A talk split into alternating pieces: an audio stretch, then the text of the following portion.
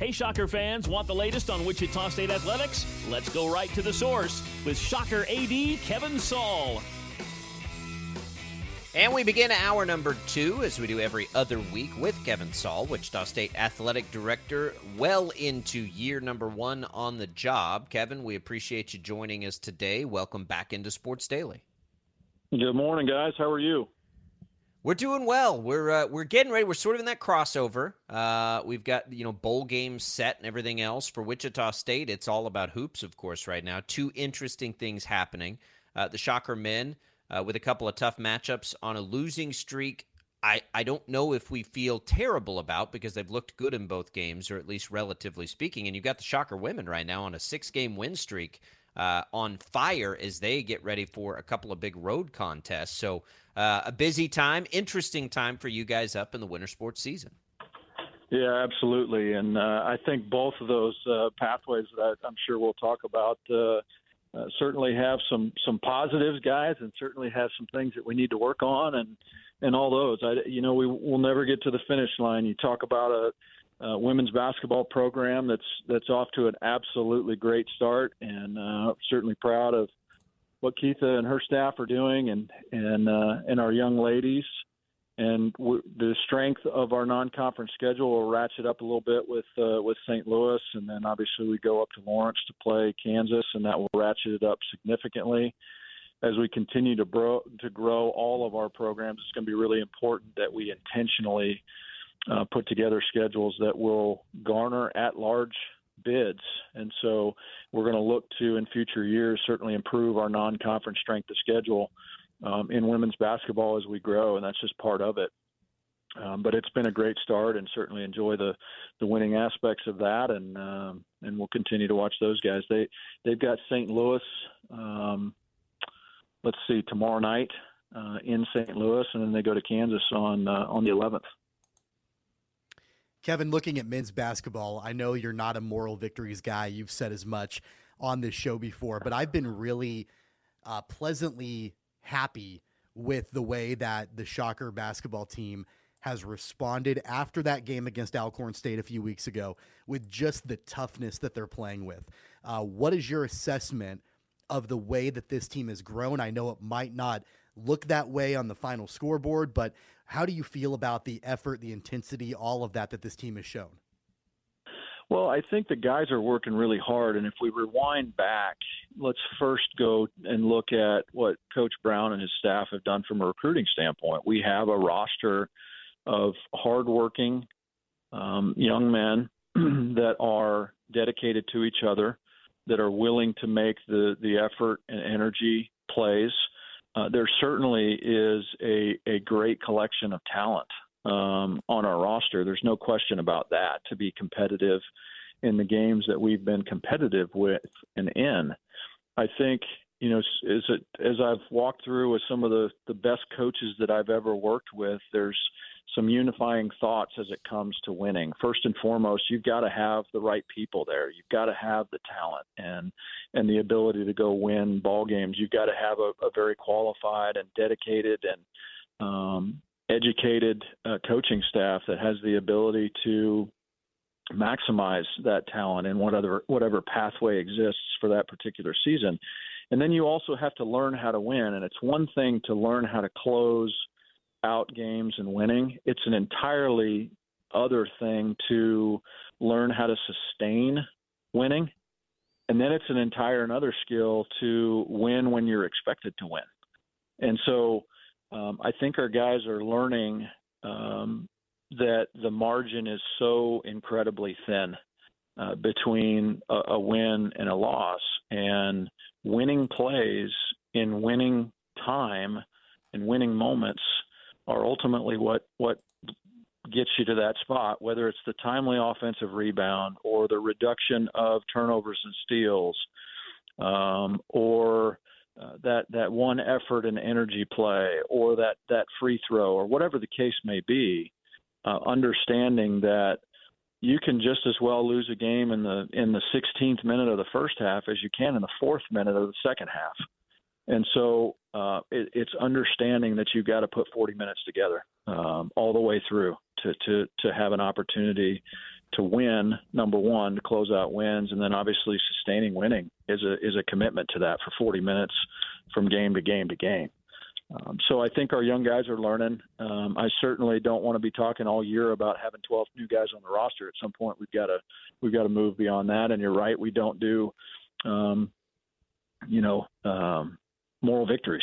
And so at the end of the day, we got to find a way uh, to close those games out. So we've got Longwood here uh, on Saturday at three, and I certainly look forward to that. And then we've got uh, this week is finals week.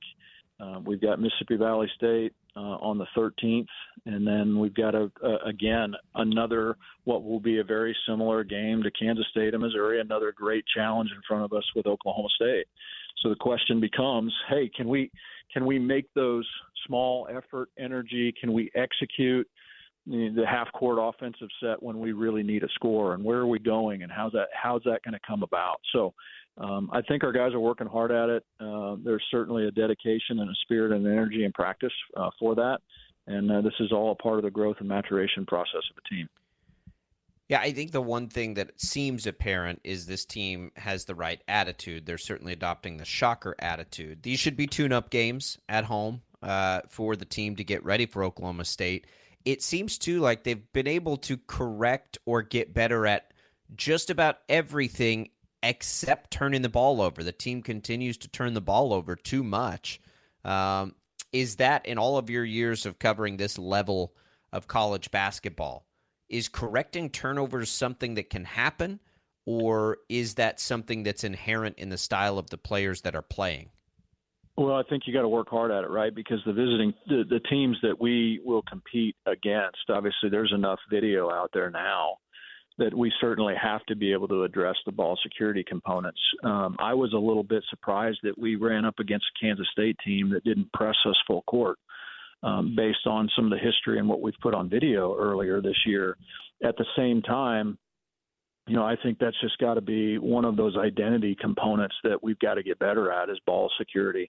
And I use more general term ball security, which in, in my mind not only covers turnovers but also speaks to the rebounding piece you know, if we can be a consistent uh, outperformer of our opponent on the offensive and, and defensive glass, in my mind, that's just as much at ball security um, and and um, limiting the the possession turning over to to your opponent. And so, yeah, we got to get better in that. To have 20 turnovers and 13 of those steals, um, it's tough to win ball games that way and uh, we scored 18 points in the second half in Manhattan after I think we had a half point uh, halftime lead of three. We scored 18 in the second half. We've got to be better uh, than that from an offensive production perspective, and we have been. That's the trick is we have been better than 18 points um, in a half. Um, I think we scored five in the last 10 minutes. I looked at the the uh, the play by play post game, and I think you had three different uh, scoreless droughts that totaled up to about 10 minutes. And so that's a piece that we have to avoid. You're not going to win a whole lot of ball games if we're not scoring for a quarter of the ball game. Um, and we're turning it over. So certainly those are areas we all need to address. We understand that component, and our guys are working hard at it. Yeah, following up on that, Kevin, what do you think the identity offensively of this team can be or should be? Um, we know that they are an intense defensive team. Uh, we know they can hold teams down and, and keep them from scoring and force turnovers and, and that sort of thing. But what do you think the best path to avoiding those scoreless droughts can be? Well, again, I'm not a basketball coach, guys. I'm a I'm a director of athletics that's seen a lot of basketball. So obviously, I, I trust our coaches and our staff um, to to put together that game plan. What I have seen as a uh, biased observer is I have seen an offense that that does well in motion. I've seen an offense that does well with components of dribble dribble drive uh, to find that lane or that pocket in the zone and penetrate a zone and then and then set up your teammates for high percentage shots. Um, I've seen us knock down shots, whether it's 10 three pointers in a game or a field goal percentage of mid to upper 50s. Um, so we, we certainly have the pieces there. I think it's really honing in on your system. We've got some unbelievable coaches. I mean, Coach Brown certainly understands it. Um, Coach Kennedy understands it um, is how do you um, how do you lean on the things that you do really well? We motion pretty well. We've got pretty good size. We've got good height and length. And so, how do you capitalize on those assets to to turn a an offense into a much more efficient office offense? And those guys are working really hard at it. So, I think there's a lot of things that we can do well. Um, we've got to get to a spot where we're very confident in them, um, and then we've got to be willing to adjust, right? Because that's the beauty of sports. When you when you can hit the inside fastball, guess what? They're going to start throwing you breaking balls on the outside of the plate, and uh, you got to be prepared to adjust uh, to that as well. And so we've got a good group of guys that I think can adjust. They need a little confidence uh, in terms of the ability to close out a win and then understand what it takes to sustain winning. And then uh, the last piece is winning when you're expected to win, um, particularly in, in key matchups. So uh, we'll continue working our way through it. Let's bounce back to the women for just a second. Kevin Saal, Wichita State Athletic Director, joining us. It's taken some time um, to get the program on the right track. Certainly, there was uh, a, a, rocky history uh, to get to this point. But seven and one is as good a run as we've seen in this new era of Shocker women's hoops. It's exciting. I think people are starting to feel hopeful about it. Uh, this is a tough portion of the schedule coming up, though, right into conference play. What's the vibe like there at Koch Arena and inside the facilities for women's basketball? Is this group starting to believe this? Um, are they, you know, is this is this real? Does it feel real to you and and what you're seeing there? Well, I think look, there's you, you've got to look at this thing. Uh, if you take a step back, obviously the seven and one is is fantastic. We're on a six game uh, winning streak since an overtime loss at Omaha, and that piece is critically important. And um, we we need support in, in the building in the arena, and we've done some. I think we've done some nice things to try and draw in our our families and young people um, to be a part of our women's basketball program. Guys, we've got a K through college initiative where basically kindergarten through college is free uh, at Koch Arena. So you have the ability as parents with with your your young children that the children get in free and uh, we've got some very marketable and affordable concessions um, as well as you guys we, we've covered um, that we've kept our concessions pricing flat this year um, and in some cases have reduced the athletic department's uh, commission to do that um, because there is the manpower and the, the supply chain and all those issues that continue to make things more expensive. But we recognize that we need to create a fan friendly entertainment, family friendly environment. And I think we have that at women's basketball, and we have a good product on the floor. As I mentioned before, we will continue from year to year to, to make strong efforts to ratchet up our non conference strength of schedule. That certainly is a component to creating an at large team sheet. It is also a, a, a proponent of creating exciting matchups at home. Um, and so we're going to continue to work with our coaching staff to to make sure that we get that done and we got a few more non-conference games, and then obviously we get we get in the middle of it. We've got, uh, as I mentioned, uh, we're on the road this week, St. Louis and Kansas, and then we host Southern, Wyoming, South Carolina State, and then we're into conference play uh, December 30th against Cincinnati. So um, I, I think we've been um, solid in the non-conference. I'd like to see us have a little bit uh, stronger uh, strength of schedule, and we're working on that as we we plan out the 23-24 uh, season that better prepares us for league, and then uh, we'll see where we are in league. I think our young ladies will have great confidence as they enter the league, and and certainly think they have the ability to be competitive in the American for sure. Kevin, I think we'd be remiss to not mention the volleyball team wrapping up their season with a loss in the first round of the NIVC to Grand Canyon. Uh, the, the Shocker volleyball team finished their season with a record of 18 and 13. They ended conference play really well with four uh, wins in a row against Tulsa, Cincinnati, SMU, and Memphis. How do you assess uh, the job done this season by Chris Lamb's crew? Well, as we we've talked about it a bunch, right, guys, on your show. It's a younger group. Um, you know, five freshmen, eight sophomores, four juniors. Um, we had one individual, Lily, that uh, celebrated senior day, and so we've got an opportunity to bring back a more veteran squad next year. So as you walk your way through that, you you you look at the competitive results throughout the season. Um, you know, beating a an Iowa State team early on um, in a five set match, uh, beating Wyoming at their place in a five set match. Um, there's some some some pockets of real excellence there, and then there's some some pockets there where you would say, "Yep, we got a younger team." um, that that needs to understand uh, what it means to to win when you're expected to win and how to do that.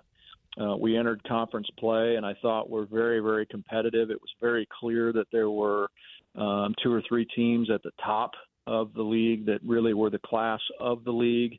Um, and then you had a couple of teams that, that might have been in a, a second tier before you got to that, that bottom tier uh, in the league. And there's no doubt about it, the entire league schedule, uh, both us and SMU were in that in that second tier, in that in that fourth and fifth type spot, and um, third, fourth, fifth type spot. We were battling back and forth. And so I was really proud of the way that our our ladies finished um, conference play and, and to to beat SMU, who came to our place and, and won. That was a significant match, um, and that that certainly helps with the growth and and maturation of this team. So as we entered in the the option for postseason, guys, the the American Athletics Conference is uh, one of several conferences nationally that doesn't have a postseason tournament. Um, it is one. Of, it is our only sport at Wichita State where the student athletes do not have the opportunity to compete in the postseason in the AAC. And so, if you think about that as you as you journey through a regular season, um, you, you're either going to be the conference champion or you're going to have an at large. And and the American got two into the, the NCAA tournament, so uh, third and beyond did not have an opportunity to compete in the postseason. Well, again, take into account everything we've talked about. Young team needs to learn how to compete, understand what it is competing in postseason play. We felt like it was de- important as a department to invest and to spend dollars on a postseason experience for our volleyball student athletes in the NIVC, and that is an expense um, for us to do that. And our young ladies were incredibly appreciative of the opportunity to compete in the postseason. We ran up against a buzzsaw with with Grand Canyon, and and man, they were able to dig the ball really well. And defensively, I thought they did a phenomenal job. Um, it was a different team than we played all year, and uh, while it wasn't the result that we wanted, I think we, we got an opportunity for this young group to compete in the postseason that I think will pay dividends as we uh, win American League championships and or get into the NCAA tournament as an at-large and compete in NCAAs uh, in the years to come. That will benefit us. All right, Kevin Saal, Wichita State Athletics Director, joining us each and every other week here on Sports Daily. We always appreciate the time, Kevin. We know you guys are busy uh, as we get closer and closer to conference play. Thanks for the visit. We'll do it again in a couple weeks. Sounds great. Thanks, guys. Go Shockers. All right, there goes Kevin Saal. If you missed any of that conversation, you can go back and listen at kfhradio.com. We'll continue next. Tommy and I have some college hoops to get into from last night. K State uh, winners, they covered, they did what they needed to do despite an early deficit and some other uh, pretty good games on the matchup. We'll talk about that and more when Sports Daily returns.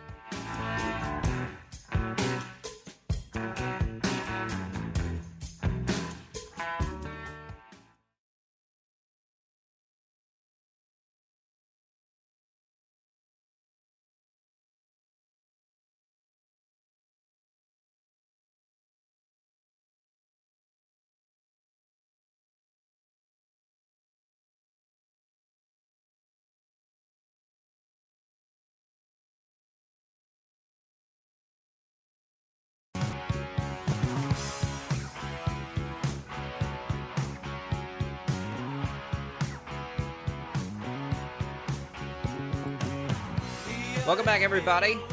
Sports Daily. Appreciate Kevin Saal for joining us there, and Brian Haney in the first hour. You can always find those uh, on kfhradio.com if you missed any part of those conversations. Uh, Tommy, K State hoops last night, even though it, by by what I could tell, never made it on to ESPN Plus like it was supposed to, so we couldn't watch it. Unfortunately, very weird thing that uh, appeared to happen there. Um, but they did a good job. They got down early, actually, to Abilene Christian, which is not good, but then they stormed back, got most of that back. In fact, they got all of it back in the first half, and then were very comfortably dominant in the second half on their way to a 17 point win.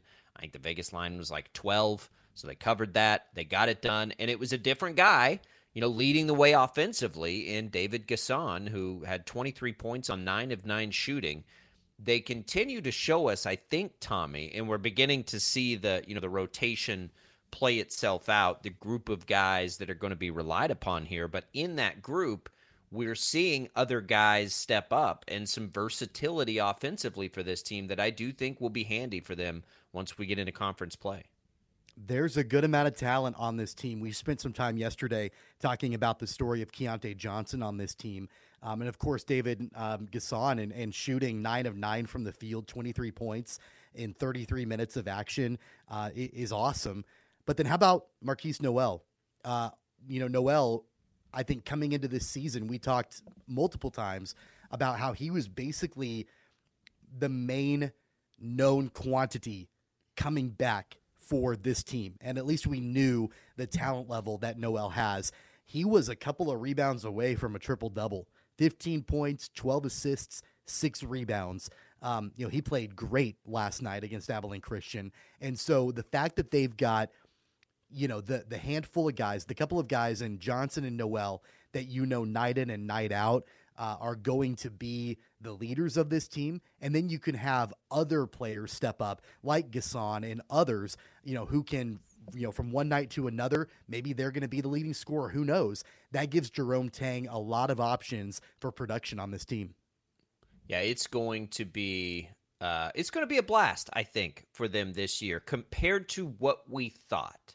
You know, I again, I don't know where it ends up this year, but I think you know, look before this all, and, and I remember this uh, like cautioning people, like hang tight because this year we don't know what could happen this year. And this was before Keyontae Johnson came in.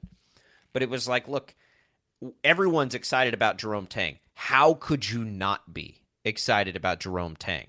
I mean, he literally checks every box you want, has the energy, has been putting in the time with the students on campus to reinvigorate this thing. But it was always a question of when they lost Nigel Pack how good can this team actually be? They lost an, a borderline All American, right? And they brought in a bunch of guys we don't really know outside of Markquis Nowell and Ish Massoud. Well, then they get some guys, and then they get Keyontae Johnson, and it's like, well, hang on a minute. They actually might be able to be pretty good this year. And it's playing itself out on the court. How good that is, I, I still don't know. But compared to the unknown, I think this is leaps and bounds ahead of the unknown I think we know that we're going to get a competitive team. Where they fall into the Big 12, time will tell. Speaking of the Big 12, last night, Texas in the national spotlight against Illinois, a fantastic game, goes to overtime. Illinois and Brad Underwood get the win. Texas looked good though, um, in, in in showed out well, just fine. But a big win for the Big Ten, a big win for Illinois and Brad Underwood. Uh, the Big 12 is going to be good. That game was great. Uh, the the uh, you know the the Jimmy V Classic brought two good games. I thought Duke was in the second game. I actually caught more of the Duke Iowa game than I did the the Texas Illinois game, just because of timing and some other things. But good basketball this time of year. I think I think Texas is still right there where I thought they were, Tommy, which is probably top ten program. Where in that I don't know, but somewhere in that it looks like they're they're for real. Yeah, there's a lot of parity this time of year in the top 10. Um, you know, you've got Houston as the number one team in America, Texas at number two. We're going to see teams lose uh, in non conference, especially depending on the level of competition that they're playing. Um, I think Texas is a really good team. Chris Beard has got a really good program. Um, I, I, said it yesterday. I, I don't think that they are the number two team in America. They might be right now, but I don't think that we're going to see that long term. Of course, they lost to a really good Illinois team last night but I think it just shows that there are a lot of really exceptional basketball programs right now. And, uh, you know, it happens this way every single year where you're kind of just jockeying for position in the top 10 at least, where there can be arguments made for a handful of teams you know, to be number one or to be in the top five. And really, things will start to, you'll really be able to know who's, you know, the, the cream of the crop, who's going to rise to the top uh, in America once we get into conference play. But yeah, you know, Timmy Allen had 21 points. He played the entire, well, he played 40 minutes of basketball throughout uh, regulation and overtime. So he was on the court uh, more than anybody else for the Longhorns and put up 21 points. Uh, they've got veterans on that team. We talked about it yesterday, and Tyrese uh, Hunter, and of course, uh, Marcus Carr. So they've got they've got players. Chris Beard has players on that program. They're going to be um, a force to be reckoned with in the Big 12. And I think that this conference is interesting because of the level of talent that all of these teams have. And so we certainly didn't project, and I don't think anybody projected Kansas State to be in this position right now in the non conference when you look at them compared to all the other Big 12 teams. And that's why I think when you go through all of these teams in this conference, once you get into Big 12 play, I don't know if there's a team in the conference outside of Kansas State that has more intrigue surrounding them. Like, what are we seeing here from the Wildcats and Jerome Tang?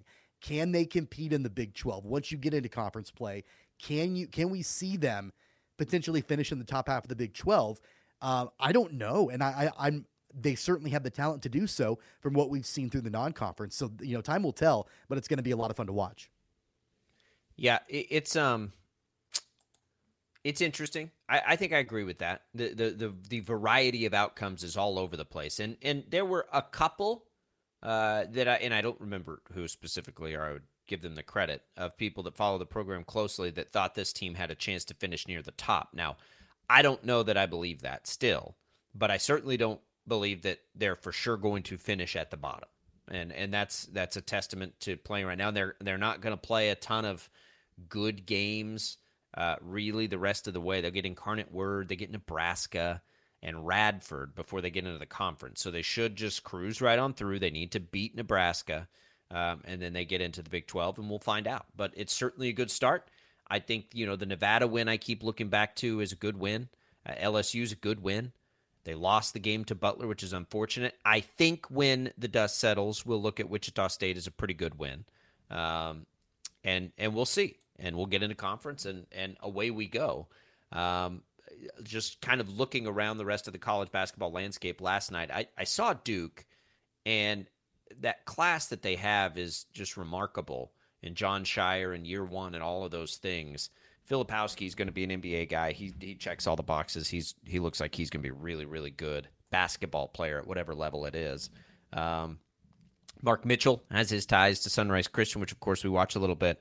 I see Duke, Tommy, as a team that probably at the end of the year, and it's going to take some time and they're going to take their lumps, but by the end of the year, I think the way this team's built, the size that it has, the you know the leadership and the experience at the guard positions that they have, I think by the end of this thing, Duke's going to be outstanding uh, and a real contender for a national title, even though they've had some missteps early on they have a ton of talent. Um, I mean, it's crazy. Young talent, young yeah. talent in Filipowski, um, Mark Mitchell. But then, yeah, you look at the young talent and it's it's awesome. But then the veteran presence in Jeremy Roach and you know what he's been able to do for this Duke team you know, especially last night, he had the Granderson points. dude they brought over. Yeah. He was good last night and clutch and like kind of steadied the ship for them. They have a lot of pieces that I think are going to fit together really well. Yep, and you know, I, I think I mentioned this when uh, you know early in the season when we were previewing uh, the Champions Classic and we were previewing Duke and Kansas and that matchup. Uh, th- this Duke team, the Jon Scheyer led Duke team will go where Jeremy Roach goes. They have a ton of young talent in Mark Mitchell and Filipowski. We know all of that. But when Jeremy Roach is on, that's when Duke is the best version of themselves. And, you know, I think that we saw that last night against Iowa with his 22 points. Uh, Duke, when, you know, they're playing at their best, that means Jeremy Roach is playing at his best. Yeah, I, I I'm with you. That and that's almost always the case when you get to late in the season. You need you need experience at the guard position. Um, and and the great teams almost always have it. Duke will, and and their young guys are just going to keep getting better too. Uh, they they look good. Iowa was a nice story. That was that was good basketball last night. I really enjoyed all of that. Yeah, Dickie V's return.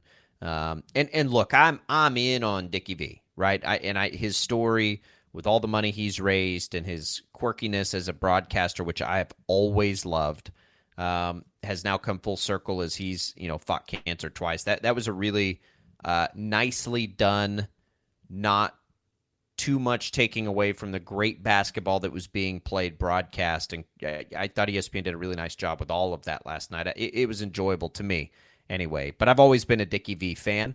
Uh, I, I enjoy his. I, I enjoy all of them. I like you know uh, Raftery, and I, I loved John Madden, and I love the guys that add just a little bit of personality and flavor to it. Because when I'm You're a watching a game, too, right? Absolutely, yes. I want some flavor. I I really don't. It depends. I need both. I do need somebody to give me some analysis. I think Jay Bilas is great too. I think he does a great job of blending it. I need some analysis, but the reality is, I I, I rarely need somebody to break down zone versus man versus offensive sets as much as I do for somebody to just bring flavor to the experience and entertain it. That's why I think Tony Romo's done a really nice job. He does both. Just give me a little personality. Look, you're you're young. You when you can connect a voice and a guy to a sport, like you can with some of these guys. And Dickie V's way out ahead of Bill Walton, by the way. Bill Walton's got his own niche, and I'm I'm I'm with it. I think it's hilarious. I think it's fine. But Dickie V's been synonymous with the sport of college basketball for a long, long time. And I'm really happy he was able out to get out there because I think his story now means as much as anything uh, for for the fight he's trying to fight off the court. But it was good to see. Yeah, I, I have a ton of respect for Dick Vitale and a ton of respect for the work that he's done throughout his Right. entire career. And he seems like a genuinely good guy. Um, that being said, I can't listen to him. Uh, I, I just can't, and I haven't been able to in a while. Um, I'm the opposite of you. I can't. I can't do Bill Walton. Um, Raftery grinds on me. I'm glad that I typically only have to listen to Raftery, you know, during March Madness. Um, so I would say that you know I think the best analyst is Jay Bilas, and and what with what he brings to the table. Yeah, he might be a little vanilla, but I like that. I, I don't necessarily need. I feel like the action in basketball is on the court, and that's where the excitement should be, and not necessarily you know the analyst or the broadcaster for that. So um, again, I, do, I don't want to disparage Dickie V and what he's done for the game of college basketball. He's an icon. He's an ambassador. He's a legend. He's all of that. Um, ton of respect for him, and of course, he went through you know a, a big health battle uh, recently. So yeah, it's good that he's back. Uh, I'm just not a big fan of his style, you know, when he's broadcasting. I'm team wacky broadcasters. I'm team wacky color guys. I, I think they add to it. It- It's Um, funny to me. Like I think it's a little ironic that you're you're on that bandwagon because I don't listen to you and think you're a wacky broadcaster. Is that like do you live vicariously through them? I would like how come you're well, no, more I'd wacky be- yourself? I, I've I, I I would never be leaned on as a color analyst. I'd be leaned on as a as a play by play guy to help navigate the the game. Anyway, I didn't play, um, you know, at a level high enough.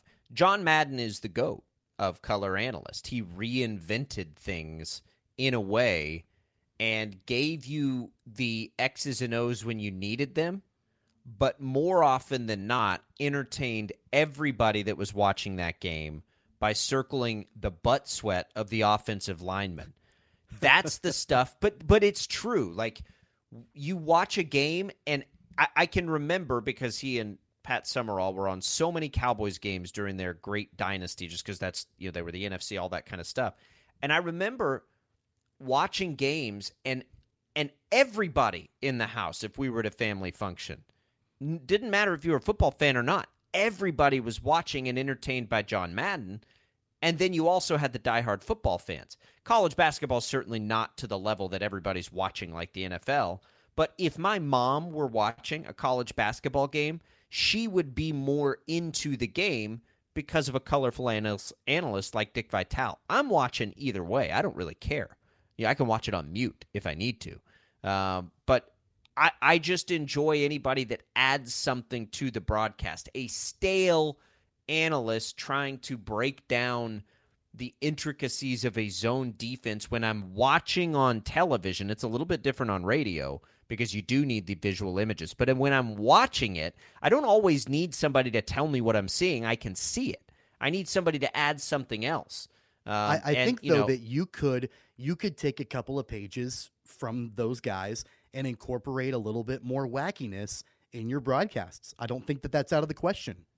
Uh, yeah, I probably I don't think it's. I mean, line. look, like you know, you you introduced uh, a dad joke on this program for like yeah, I keep day, forgetting those. For like a day, and then you stop doing it. I mean, like that's Yeah. the wackiness that I feel like you could incorporate a little bit more. You and Jad didn't seem as entertained by those as you should be, which should be the reason I tell them more often. um, I've got a treasure trove of them. Uh, I just I, I need to I do need to bring that back. I I work with a guy and every day we try and fire one back and forth on at, at the TV station. Every day we try and fire one back and forth uh, to see if we have heard it. Um, there's a line there too of inappropriate joke because I'm definitely I come from a family of all bets are off when it's a joke. There is no level of inappropriate joke. I, my mom in church has made plenty of priests blush by the jokes that she'll tell them. Um, so, like, I, I have to be careful too with what's allowed to be said in dad jokes and what's uh, what's not. So, yeah, we'll we'll see if we can get dad jokes back. We'll, we'll I'll I'll I'll work on that. And I don't know, wackiness to me has to come naturally. I'm not ever going to fake any of that kind of stuff. Uh, all right, let's give something away. Let's let's do that for the listeners now. 869-1240. Tommy, we've got some Thunder tickets. Uh, what are the deets on this? Yeah, so uh, a big game coming up is December 23rd. It's a Friday night right before Christmas. It's our annual Meet Santa game.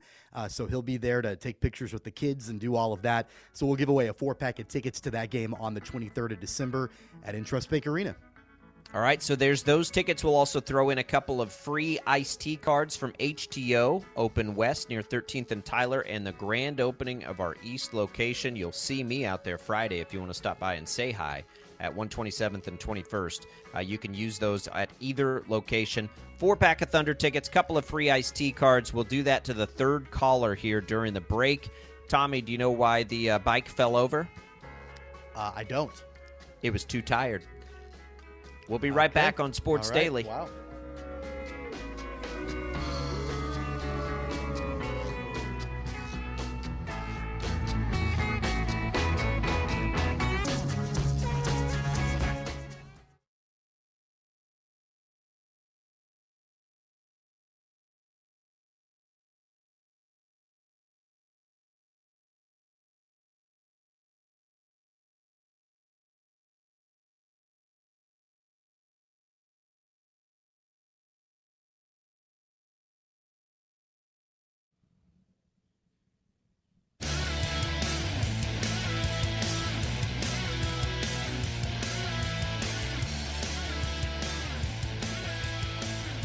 Welcome back, everybody. Sports Daily.